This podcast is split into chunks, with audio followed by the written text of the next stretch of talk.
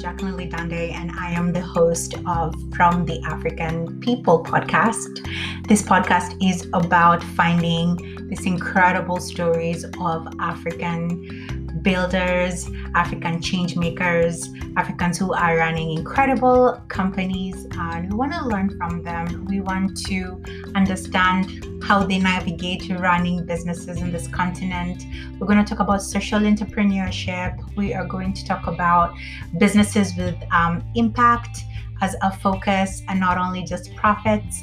Uh, we're going to learn about their journeys and their stories um, and really try to understand how they work on their mental health and how they lead their team. So, join me in this journey as we start this new podcast. I'm very excited to be able to not only learn from the entrepreneurs that we are going to meet and also the philanthropists, but also finding ways to really make this incredible continent of ours better and also impact the young people um, who are watching us and the young people in this continent who are looking for not only opportunities but possibilities by looking at this incredible entrepreneur. So, welcome.